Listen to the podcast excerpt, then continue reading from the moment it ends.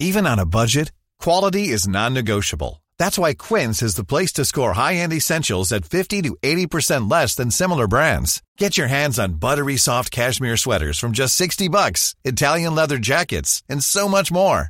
And the best part about Quince, they exclusively partner with factories committed to safe, ethical, and responsible manufacturing. Elevate your style without the elevated price tag with Quince. Go to quince.com slash upgrade for free shipping and 365-day returns. What's up, everyone, and welcome to The Reluctant Historian. This is a podcast where I try to show my husband that history is actually cool. I'm your host, Liz Lawson, and this is our Reluctant Historian. Dakota Lawson.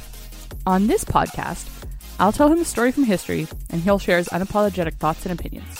So, if you love history, or never mind, that's his line, Or you absolutely hate it. this podcast is for you. All right, Dakota, any guesses about what today will be about? Hmm. March 3rd is World Wildlife Day, and that's when this episode drops. World Wild Wildlife Day. Yes. Uh, history of. Hold on, hold on. I got this. Hold on. History of, history of park rangers. What? No, No, is So- is it? I mean, I don't think you'll be able to beat that one. I know that would be like the most fascinating topic we could ever do. I think so. we get to go get into Yogi Bear. We could. No, on today's episode, we are talking about the history of dogs. What? History of Louise Louise and Jasper. and Jasper. Really? That's cool. Okay, history of dogs. Sweet. Yes. That's exciting. Yeah, I know that we always joked about that one when we were like brainstorming this podcast, and I was like, "Yeah, we'll do like the history of dogs." That was a joke. well, obviously not because we're doing the history of dogs. okay, cool. Well, I'm really excited about this because I'm super passionate about doges. I know they're so perfect. They are, aren't Yeah. they? Yeah. So sit down, buckle up, and get ready to listen to the history of the dog.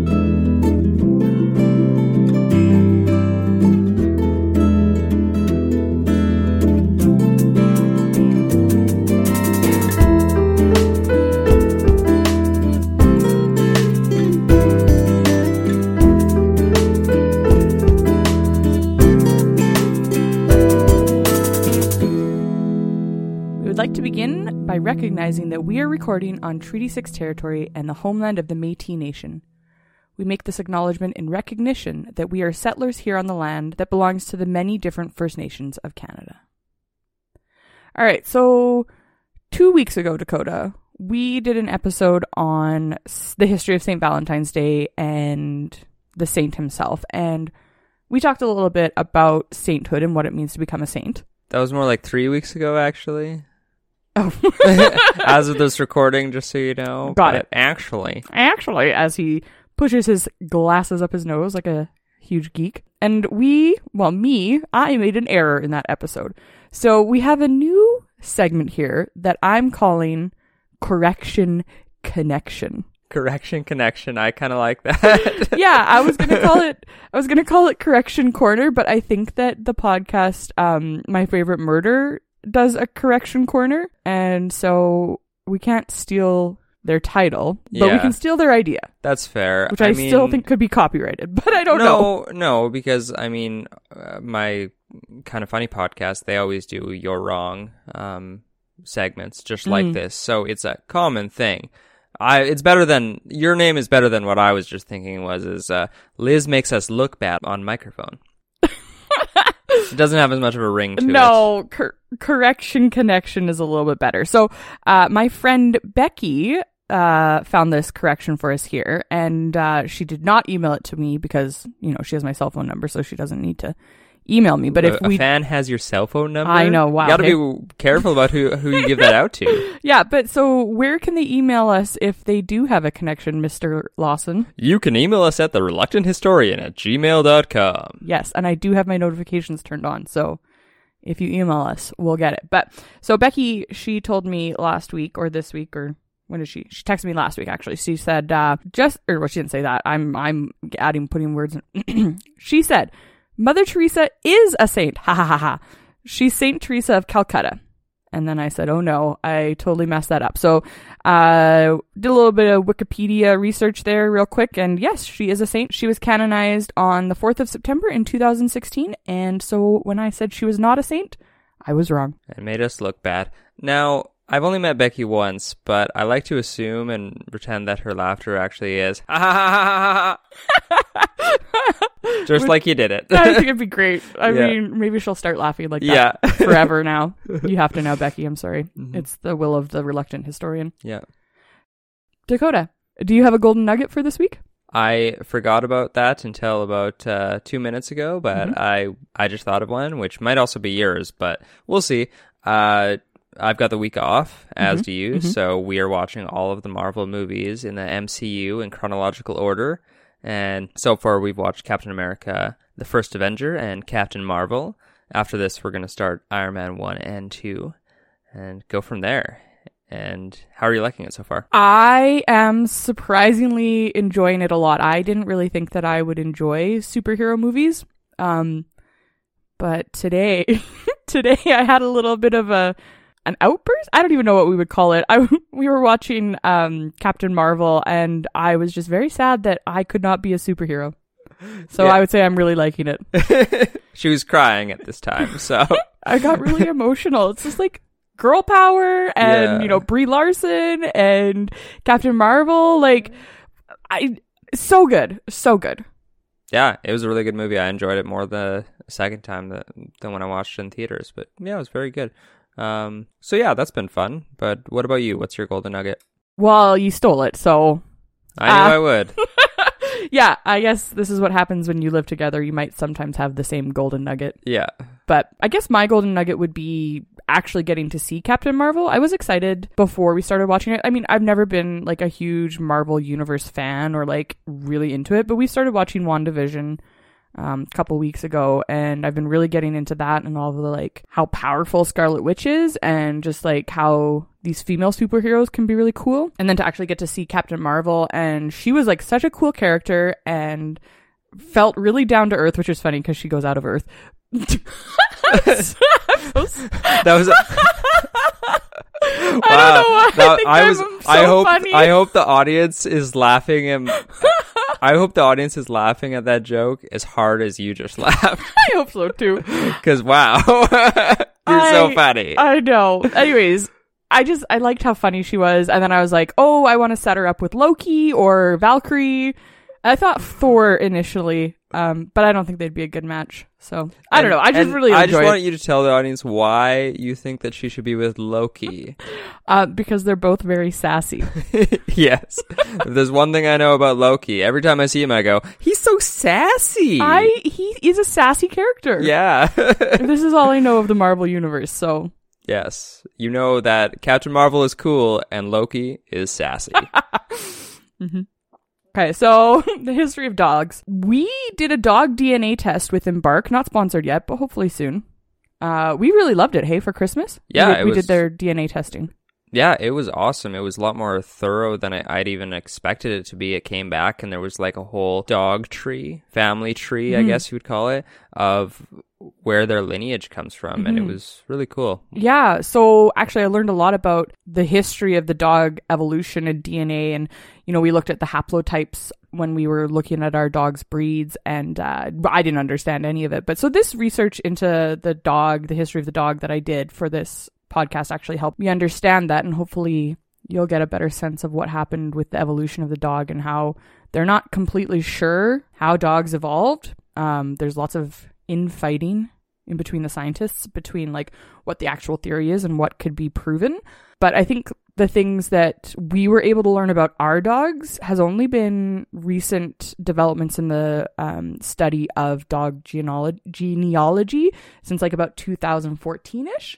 So, yeah, the fact that we can get our dogs down to like 27%, like Louise, she's 27% golden retriever, the fact that they can know that has only been in the scientific field of study for like six ish years. That's kind of wild. I know so, uh, someone in your family had mentioned about how when they had done it for one of their dogs, it, it didn't tell you that. Mhm. Like it just like gave you bare bones information. So it's cool that you know, it's a good thing you w- I guess waited this long because you've had Jasper since 2012, right? So Yeah. it's a good thing we waited this long to do all these tests because we got all these advancements in the advancements in the technology Yeah. have gone skyrocketing. Well, and Jasper being a Korean village dog is really cool as well. We'll post pictures of our babies so you can see them um, after this episode drops and you can see their DNA test. But yeah, Jasper being a Korean village dog is actually, you know, a really unique, well, not really unique, but it's a different breed than what we're used to. And uh, I just think it's really fascinating. well, yeah, especially when you'd always said that oh he's a probably a Dachshund Corgi. Yeah. And- so wrong. But you could see that in the pictures, he kind of looks like that. You could definitely see Yeah. that.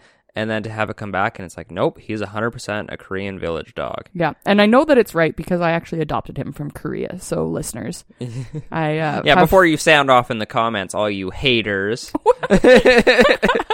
yeah. All right. So today there are over 400 recognized breeds of dogs, um, and then all of the mutts and such that make up the world that we live in. Genetic studies show that dogs and modern wolves display reciprocal monophyly which means separate groups, which implies that dogs are not genetically close to any living wolf population, and that the wild ancestor of the dog is actually extinct. I thought you were going to say it's actually a primate.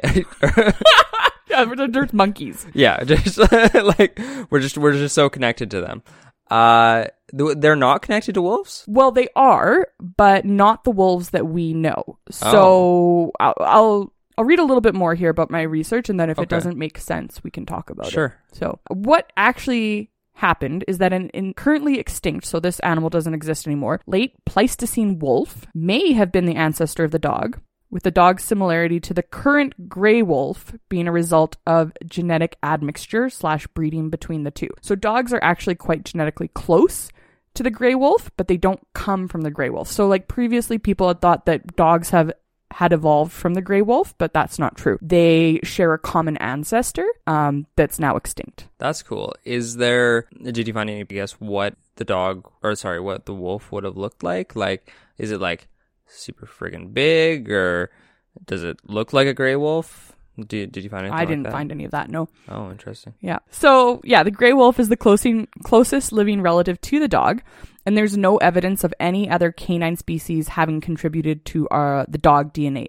So that means that dogs are not genetically coyotes or jackals. So although they might look the same, Jackals. What's a jackal? it's like a wild African dog. I thought it was a bunny. That's a jackalope. Right. Mm-hmm. I just picture. I just remember there was a there was a Scooby Doo movie that I used to watch, and they would always talk about, I guess, a jackalope, not a jack jackal. So Yeah. that's what I was thinking about. Yeah. Jackalopes are rabbits with like the deer antlers. Right. And that's what they were trying to find. Yes. So a little different. just a little bit. Yeah. So genetically, coyotes and jackals and wolves and dogs do actually all trace their genetics back to this ancient Pleistocene wolf. But Coyotes and jackals and dogs. Oh, Oh my. sorry, I stole your thunder there a little. no, no, it was good. We uh, we're just so in sync. We really are. So I kind of went down a little bit of a rabbit hole while A jackalope hole. yeah. While I was reading about the split between dogs and wolves and where and when they diverged and when they were domesticated and where they were domesticated, it's probably far too confusing and convoluted for the purpose of this podcast. So if you are interested in learning about that, um, you can definitely do a deep dive on the web. There's tons of good resources, Wikipedia, and moving on from there, I found a lot of like really scientific journals that were actually written pretty at a pretty basic scientific journal level that you could probably read it uh, and understand what they're saying. But like, there's just so much out there, and I'll link all the resources that I looked through in our show notes. So I'm giving you a basic history of dogs here, and this isn't a full history of it. I'm perfectly okay with that. I want to know the Cliff Notes version of this. So, thanks to thousands of years of human interaction and intervention, today we have a wide variety of dog breed variety from a Corgi to a St. Bernard to a Chihuahua to the Great Dane. The history of dogs all starts with our human ancestors and the extinct wolf's ancestors' first encounters. Dogs were the first domesticated animal and the only large carnivore to be domesticated. So, if you think about it, we don't have pet tigers. We don't have. Some people do. well, but like Doesn't Mike Tyson have one? Or was that just in the movie The Hangover? but that tiger would still if it had the chance probably eat him I don't think Louise would eat me if she had the chance. Have you seen the way she looks at me? She looks at me like I'm like I'm a friggin' steak. She's always putting my hand in her mouth. This is true. That's because she's part golden retriever. Sounds like she's part golden lion to me. they earned a place with almost every society across the globe for thousands of years. So the relationship of domestication and human settlement has a huge influence on the course of early human history and the development of civilization. I have a quote here by a man named Greger Larson, and he is one of the people that have, has done a lot of research into the history of dogs. He's an archaeologist and a geneticist, which helps because, you know, he can dig into the ground but also test their genes. And so he says, quote, Remove domestication from the human species, and there's probably a couple of a million of us on the planet, max. Instead, what do we have? 7 billion people, climate change, travel, innovation, and everything. Domestication has influenced the entire Earth, and dogs were the first. For most of human history, we're not dissimilar to any other wild primate. We're manipulating our environments, but not on a scale bigger than, say, a herd of African elephants. And then, we go into partnership with this group of wolves. They altered our relationship with the natural world. So his whole argument basically is that if we hadn't started domesticating things, specifically starting with dogs, we would not have what we have today. So we wouldn't be making this podcast. We wouldn't have our Dragon Ball Z. I don't know why I went with that. We wouldn't have our Marvel universe. We wouldn't have all the things that we have today if we hadn't done the domestication of the dog. Really? That's fascinating. But how was that the trigger that kind of set it off that we were, that led us down this road to do all the things that we've done? So, if we think of the study of human, the human species, we, you know, domesticated dogs way before the invention of agriculture, um, before the invention of the wheel, before we domesticated plants and animals. Um, so it kind of gave us a leg up on all of the other hunter gathering animals that were out there. We had this friend that we could use to help us take down food. And so when you are feeding a population and you're not always starving and thinking, where's my next meal coming from? If you have a steady source of food, you can start thinking long term. And that's one of the things that actually makes humans different is that we can think about our futures, whereas other animals can't. So we know that we're getting food, we know that we're going to be safe. We can start to think, oh, how should we structure our society? Should we start living with a fire or all these types of things? So it kind of sets the stage for that. And then the ball keeps rolling and rolling and rolling and gets us to our podcast. Interesting. So you're saying that I should take Jasper hunting with me? Yes. Okay, that's all I took from that. Good. So Most researchers who study canine genetics agree that dogs really are domesticated wolves, but not the gray wolf that we know today, that old ancient version of the wolf. that we're assuming was really, really big because that's even cooler than Yes. just a regular gray wolf. Exactly. Yeah. So their scientific name, the dog, is Canis lupus familiaris. So lupus being wolf, uh, familiaris being family. But the where and the when that wolves began to trust humans is unclear. So there's a large body of research that suggests that dogs were domesticated between 12,500 and 15,000 years ago. However, more recent genetic studies suggest that domestication might have taken place even earlier than that, and some researchers believe that dogs might have cohabitated with humans as early as 130,000 years ago, long before our human ancestors settled into agricultural communities. So, to me, that second theory made a lot of sense, and that doesn't mean that I'm right. Uh, there was a piece of research that I had read way back in the day that said that cats had been domesticated later than dogs, and that has contributed to the way that they behave with humans.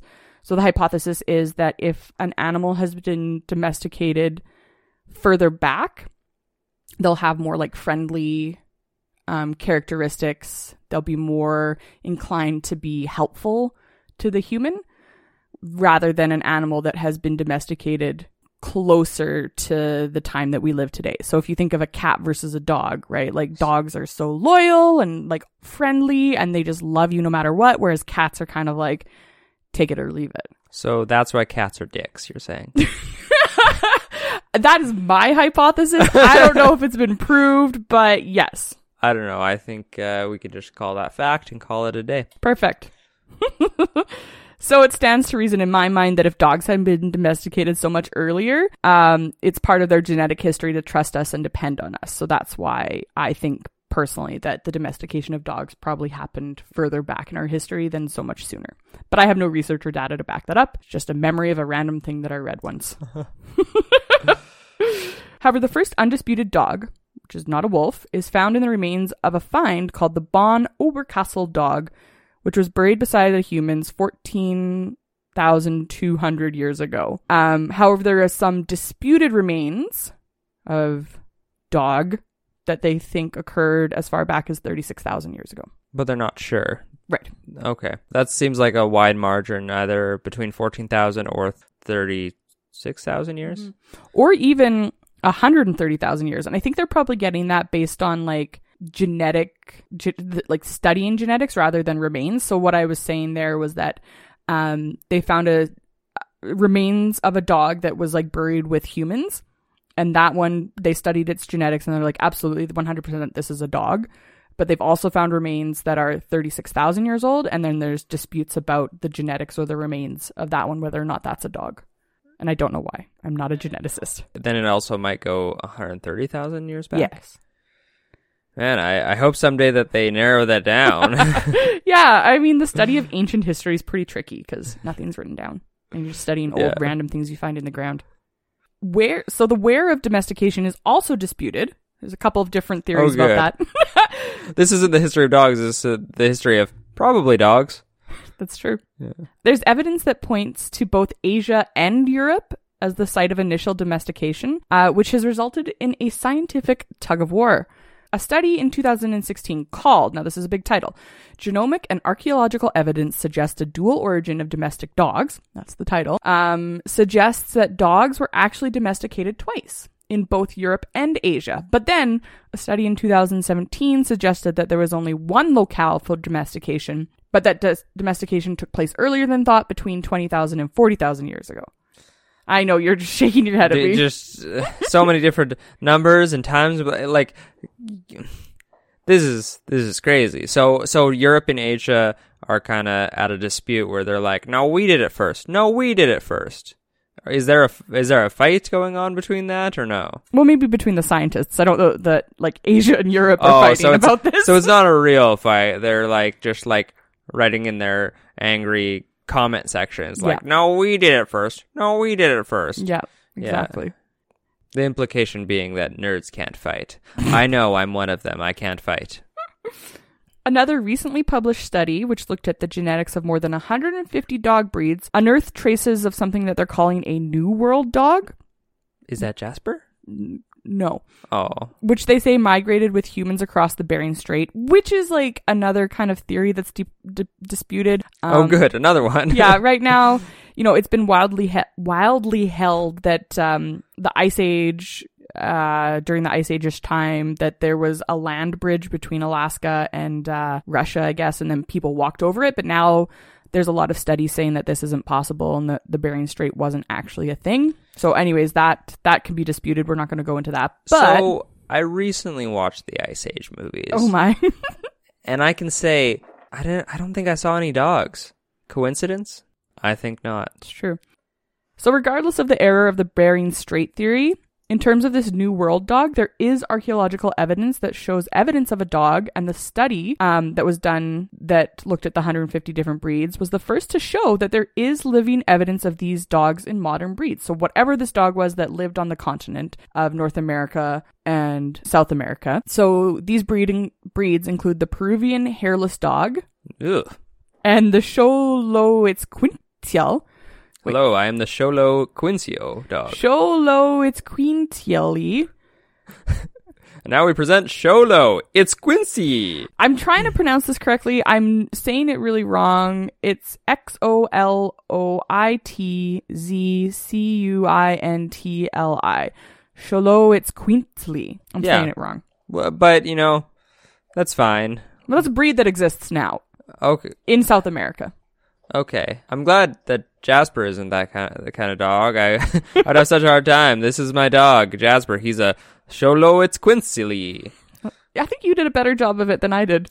Thank you. Yes. So those two breeds that exist today um, have genetic markers that kind of date them back to being related to this New World dog that lived on the continent. So there's all of these different dogs that may have been domesticated first. Was it in the North Americas? Was it in Asia? Was it in Europe? Where did it happen? We don't know.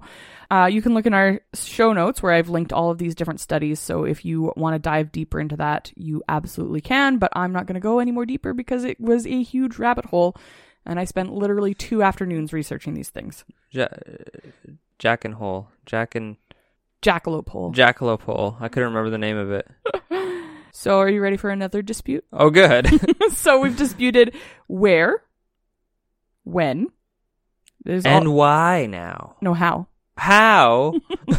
So some people argue that early human hunter gatherers actively tamed and bred wolves, choosing those that had the most likable and safe behaviors. So that's one theory. Um, but others say that wolves domesticated themselves by Yeah. scavenging the carcasses left by human hunters or loitering around campfires, growing tamer with each generation until they became permanent companions. Both seem plausible. hmm So that's, huh. It's probably more likely that they were domesticated by accident. Docile wolves being slipped extra food scraps then survived better than the mean, angry wolves and passed on the nice genes uh, to their cubs, and thus friendly wolves evolved into dogs. People like the idea of a story that someone picked up a wolf cub and made it a dog, but it's a much more complex process than that. So, according to Larson, that's the guy I quoted before, he says that this confusion exists because dogs were domesticated so long ago and have crossbred so often with wolves and each other that their genes are like, quote, a completely homogeneous bowl of soup. Somebody goes, what ingredients were added, in what proportion, and in what order to make that soup? The patterns we see could have been created by 17 different narrative scenarios, and we have no way of discriminating between them.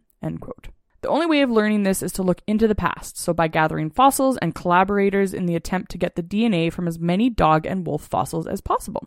So as we go on, like right now, there's lots of dis- disputes, but in the future, as they discover more, there's a chance that the time span will go n- get narrower, and we'll get closer to knowing the actual history of dogs. So maybe in 20 years, we'll do a follow up. Maybe. Um, and so that's actually the work that this Larson character is doing. He's trying to figure out when did the dog actually become. if if there's one thing I know about this Larson, he's quite the character. So the genetic sequences of these, um, the dog and wolf fossils, will show exactly how the ancient canines relate to each other and to the Martin dogs. So read the article that I link about the Atlantic Journal. I don't want to. Okay.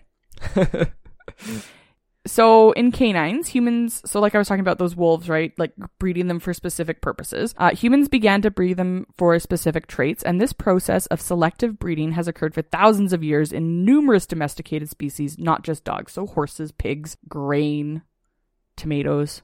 All these things are bred for specific traits to make them better for human consumption. So in the beginning, humans were breeding dogs for specific things. Um, example, don't eat your baby. Be a good hunter. You know, sniff out the fox in the hole. Before they actually began to breed them for um, conformational traits. So conformational traits being uh, what the dog looks like. So specifically, maybe you want the pug nose in a pug dog. So you would pick dogs that had that nose that you're looking for. But where and when certain types of dogs originated, so the pug, the Great Dane, the St. Bernard, we don't really know. Super. So we're going to get into a little bit more modern times and the history of the breeds that we know now. So I'm skipping a whole ton of history. The last thing we talked about was like 14,000 years ago when maybe we had our first dog that wasn't a wolf.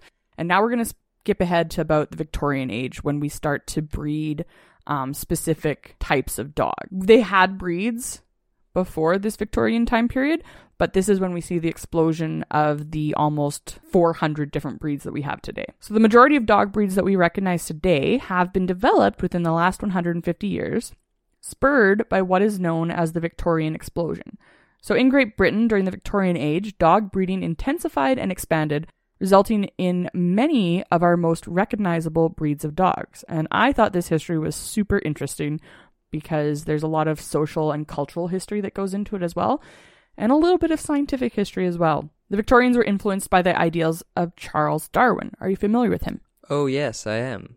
Are- Do you, do you want me to go on? Yeah. Charles Darwin, the uh, evolution, right? Exactly. That uh, he was on the Galapagos Islands, and then he he was watching all these uh, Galapagos turtles bang out, and and that gave him the theory of evolution, right? Yeah, like a really succinct history that you just gave us. well done. I mean, that's what my history used to t- uh, teacher used to tell me that uh, oh, he was on the Galapagos Islands, and then all these turtles start banging out, and there you got evolution. Cool. Yeah. He did a succinct also history of it. So Darwin had been working on the theory of evolution at this time. Um, also thinking about natural selection, survival of the fittest, um, and the phrase natural selection meaning that those individuals best fitted for the complex and in the course of ages changing conditions to which they are exposed generally survive and procreate their kind. So basically, if you are fit enough to survive in the environment in which you live, the weak one, the weak ones won't survive and they will die. Now, humans, I just want to make a little point here, have chosen collaboration rather than dog eat dog. Even though we live in this capitalistic society where we think it is a dog eat dog world, the history of humanity is really one of collaboration, and I wish we could get back to that. Yeah, because I wish we could get back to the, a conversation on that too, maybe someday. Because I just like to talk about how, like, I think we should go back to a dog eat dog world where we just eat everyone who's weaker than us. I would get eaten really fast though, so maybe not. I'm, and also, I'm not fit anymore. I, I'd be, I'd be squished. So those who survive, not Dakota, pass their genes on to the next generation and by definition are the fittest. Darwin is usually known for studying pigeons and flora and fauna on the island of Patagonia. However, he was also interested in dog evolution and made a special trip to investigate the shepherd dogs of South America, who had been described a few years earlier by a French naturalist who had stated, quote, they, being the dogs, sucked on ewe's milk and were raised with sheep from infancy. Ewe's milk. Like female sheep. That's what they call sheep, female sheep. Ewes. E W E. Ew. Ew. I've never heard you- that well, it's you is how you say it. Ew. I've never heard that before. Okay, carry on. They suckled on ewe's milk and were raised with sheep from infancy. They traveled with their flock, taking it to pasture, bringing it home, protecting it from marauding wildlife and dogs. In their spare time, they hunted partridges and jaguars for their masters, who abused them horribly, even to the point of slashing them with knives. Oh, look, there's a partridge in a pear tree. Get him. Operating slowly over a long time frame, natural selection is more potent than what humans can accomplish through selective breeding of domestic animals. Breeders can't create new traits for domestic species, Darwin said. They can only concentrate or de emphasize those that are already present. Through methodical or conscious selection, a breeder decides what characteristics he or she wants and then strives to reach them.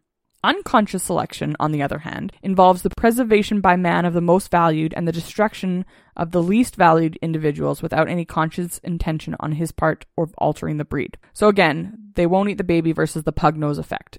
Not eating the baby would be unconscious selection, while methodical selection would be looking for the pug nose. Generally, these two ideas worked side by side but in subtle ways.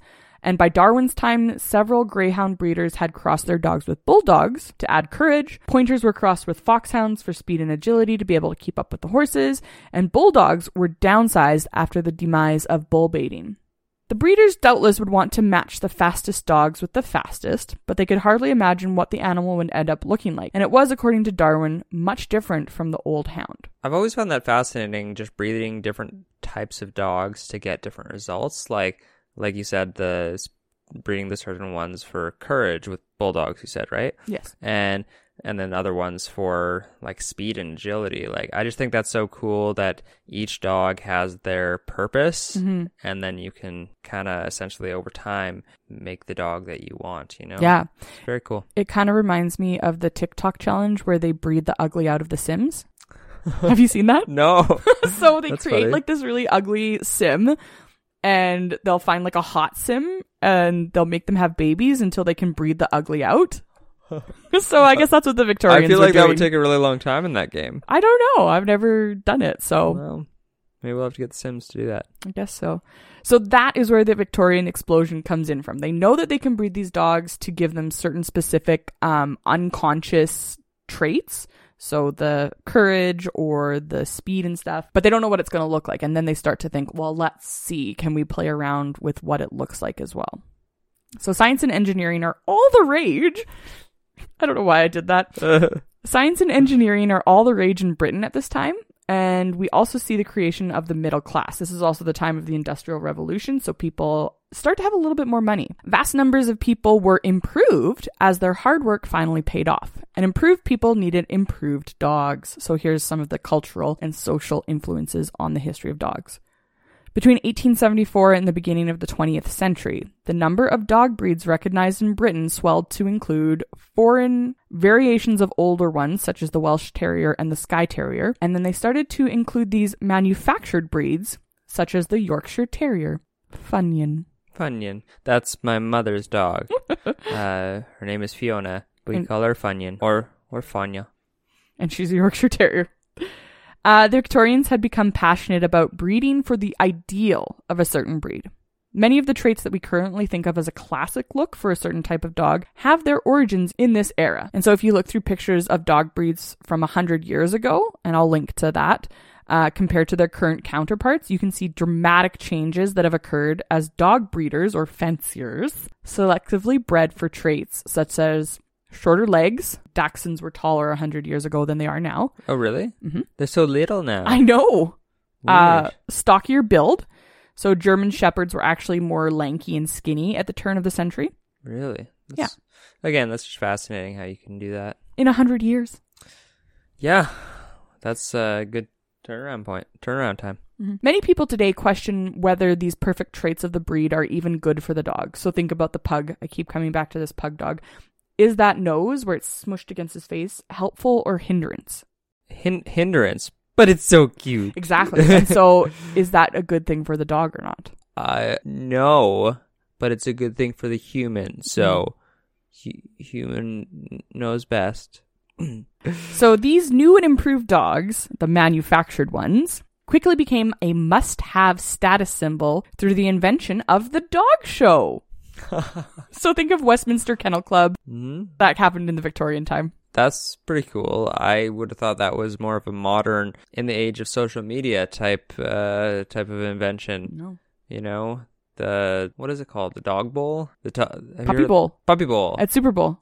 yeah, that type of thing. Yeah, that's different than what I'm talking about. What are you talking about? So dog shows are when you will have like your hunting class and your class. And so each class, a specific breed fits in there. So, oh man, I haven't talked about dog shows in forever. Um, like beagles, um, foxhounds, uh, bloodhounds.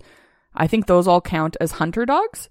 And so they'll, they'll pick the best looking one that fits the conformational traits of that breed. So let's say um, they have to have a specific length of nose and a specific length of ear, um, a specific height. The best breed will run around in a circle, and then they'll have these like judges that'll look at each each dog and say, "You're the best one of the beagles, so you win this win this title of best in show." Oh wow. So what the hell is a puppy bowl then? I don't know. I've never actually watched it. Me neither. We're terrible dog owners if we haven't watched the puppy bowl. True. So dog mania swept across Britain starting in 1862, where the Dog mania! It's electric. where the new and improved dog took center stage. The British aristocracy had always been keen on dogs. They've always liked them. Um, and they were the ones that kept close track of the pedigrees and controlled that. But now you could have your manufactured breed. Canine valor was also tested in the field and exalted in the arts. Meanwhile, the dog as entertainment had long been the domain of the lower class, with things such as bull or bear baiting, where the dog would be put into a ring and would have to try and kill either a bull or a bear, or be Oh. killed by that thing. Holy shit. Yes, but that ended in 1853 with the first cruelty to animal acts. Thank God Jasper would get his ass kicked. Rat baiting, however, remained a gambling sport in pubs until 1912. Where you just throw your dog in and he has to fight a rat. I guess so. Oh, Jasper could handle that. Yeah. People who enjoyed this type of entertainment were known as the fancy. and those of the fancy who could breed the fastest, toughest dogs were able to make a good living on these betting games. And for their wives, the new money bought servants, empty time, and lap dogs like the King Charles Spaniel, who was favored by Queen Victoria. The fancy continued to build on their dog sporting events and began toy dog beauty shows. The aristocrats saw this entrepreneurial overstep as a threat to dilute the purity of the British dog's pedigree and thus created the Kennel Club in order to set rules for the show. And just like, this just makes me laugh so much when I read about this because they're like, ah, those peasants, they're out there trying to take over our dog show and they're going to ruin our blood of our dogs. And so they create this Kennel Club where they're like, the perfect bulldog can only have a nose of 12 inches long to be like, screw you, you peasants, you can't get into our dog world. Uh, sorry, I get excited about some things. So the fancy people were all doing uh doing these dog shows where they were like the the nose has to be this long and the peasants were like The- "Ah, the- so the peasants are actually the fancy. They're the same people. Okay, so they weren't calling them peasants, that was a you thing? Yeah, I called them peasants. Sorry. Dear, on this podcast we like poor people, okay? I'm sorry. now, there was two classes of fancy people, and certain fancy people were like, "Oh, these dogs, the we're gonna have these dog shows where you can the noses have to be a specific length." But then the other ones were like, "Ah, we just want them to fight rats." well, I think I might have confused you a little bit here. Yes. So the fancy are the people that are creating the new types of dog breeds. the fancy. Yes. Is that what they're called? Yes. Oh, they're not just Capital fa- F. Oh, I thought you were talking about like rich people. No, and I even told you that and you laughed. so, okay, I'll read this part to you again. Okay, okay. Rat baiting, bear baiting, bull baiting, people who enjoyed that type of entertainment were known as the fancy. And those of the fancy who could breed the fastest, toughest dogs were able to make more money than the other fancy people. Okay. See, even though you read that to me, I still re- hear that and I'm like, "Oh, she's still talking about fancy people. The fancy rich people." No. So clearly that just didn't sink in. Got it. Okay, so these people aren't rich or are they? No, they're not. So they're the new Oh. min- middle class people that are coming up. So we're the fancy. We are the fancy. Ooh. But that's actually a really good analogy. We would be if we could like superimpose ourselves into Victorian England, we probably would be the fancy based on what we, you know, we both have jobs and are well off for according to stuff. well, I'm getting a bowler hat and a monocle. Perfect. Can't wait. So what's happening is that the fancy are continuing to breed these different types of dogs and the aristocrats, the The, aristocrats, the Aristocats. no, It's a great Disney movie. the aristocrats are seeing this as a threat to what they had done, right? So this is their they see these the fancies coming in and taking over their stomping grounds of being the one and only um they're essentially being gatekeepers. Do you understand? Do you know have you heard that term before? yes. So they're not letting others enjoy their specific thing that they're doing. Exactly. Okay. They're Yeah. like uh they're like this uh, being elitist essentially. Yeah, you Yeah. perfect. You hit the nail on the head. Always do. Yeah. Good. I mean, you know what? That was a good like good little chat we had there. Thank you. Okay, so the aristocrats are upset about what the fancy are doing, and so they create the Kennel Club to set rules for the shows that were starting to become uh, take over England at the time. Unnatural selection, so breeding for a specific type of thing rather than breeding the fittest dog. Social pretensions and a showbiz atmosphere set the tone for thousands of dog shows, drawing Victorians of all classes, but on separate days because you can't mix, to marvel at dogs who were changing before their eyes. With wolves extinct in Britain, animal baiting banned, and game birds bred and delivered within the shooting range, dogs no longer needed valor, courage, and stamina. Now they can be cute. They were freed to be selected for looks alone, and each club created a demanding standard for its breed's appearance and assigned a numerical value to it. At this point, there was little science to guide them. They had Darwin's warnings against inbreeding, but they didn't necessarily follow these all the time because they were attempting to produce physical duplicates of the latest standard. For example, the pug shrank from 14 kilograms to 10, pointers grew larger, and more toxic standards were set for the newly redundant bulldog. Selective breeding produced extremely flat faced dogs that were favored in the ring. The goal was improvement of the show and not of the dogs. Breed standards were based on fashion and were locked into place making to make judging easier and competition fairer. So if you want to read more about that, there's a book called The Invention of the Modern Dog: Breed and Blood in Victorian England by Michael Worboys Julie Marie Strange and Neil Pemberton. And I think I'm going to buy that book after this episode. Breeding for conformational traits has continued through to the 20th century and has resulted in the 400 plus types of dogs recognized as distinct breeds. The downside of this extensive breeding program was the loss of genetic diversity and conformation changes that have had detrimental breed specific health consequences, including the development of diseases. So, in a quote I found by Meg Daley Olmert, this perfectly sums up the idea of breeding for conformation. She says, To me, the greatest service offered by the book The Invention of the Modern Dog is to remind us not to breed dogs for conformation alone. We knew that 150 years ago. Take the Dalmatian, which owes its spots to a gene profile associated with a painful urinary disease. A simple outbreeding to an English pointer in 1973 left the breed with spots and good health.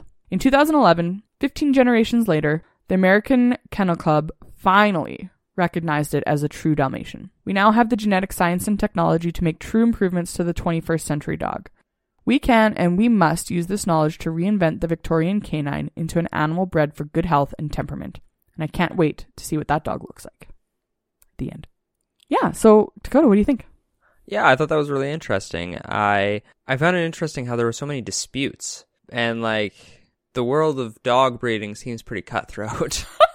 Yeah, I think, like I think it might be. like well honestly that doesn't surprise i mean it's not something i've overly ever thought about but the, the way i think about it like i'm thinking about it now i'm like i can see that it, it being like a very like fancy actual fancy not the fancy fancy dog people probably want their dog to be the best dog right? Uh not not all of them of course but like i can see that type of person existing and so in that regard it's not surprising that that type of it's not surprising that dog breeding could be as cutthroat as it maybe is. Well, and especially when like a Great Dane goes for three thousand dollars a puppy, that's wild. And we're getting one. oh god. Louise is part great dane okay? Eight percent.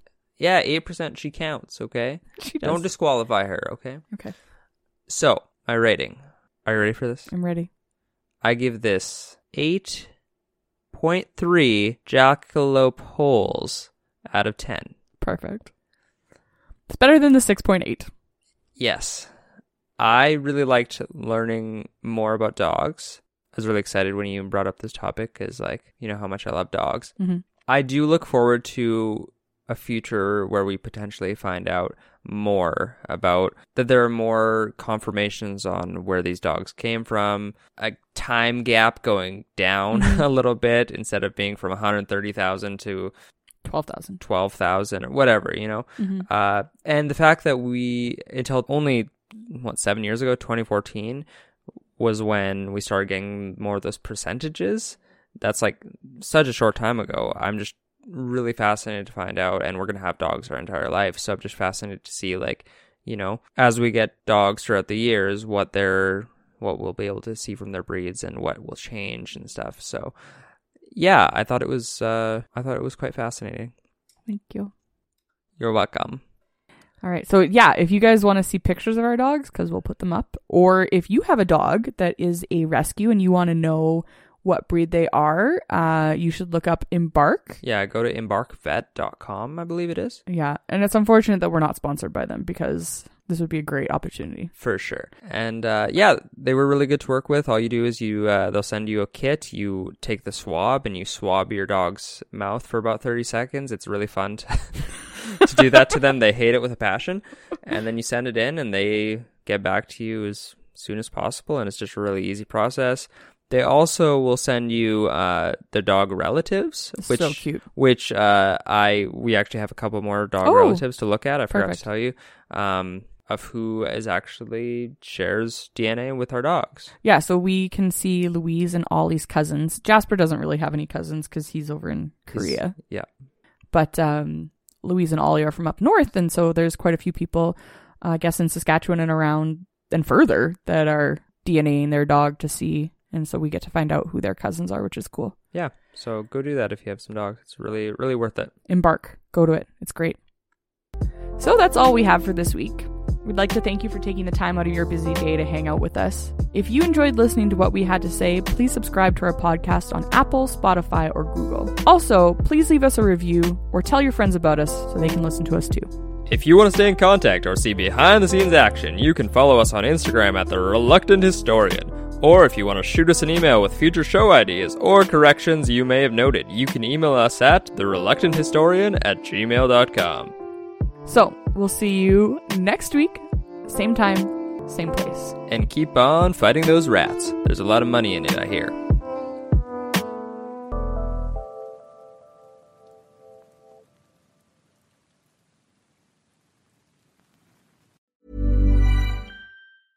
Even when we're on a budget, we still deserve nice things. Quince is a place to scoop up stunning high-end goods for 50 to 80% less than similar brands. They have buttery soft cashmere sweaters starting at $50, luxurious Italian leather bags, and so much more. Plus, Quince only works with factories that use safe, ethical, and responsible manufacturing. Get the high-end goods you'll love without the high price tag with Quince. Go to quince.com slash style for free shipping and 365-day returns.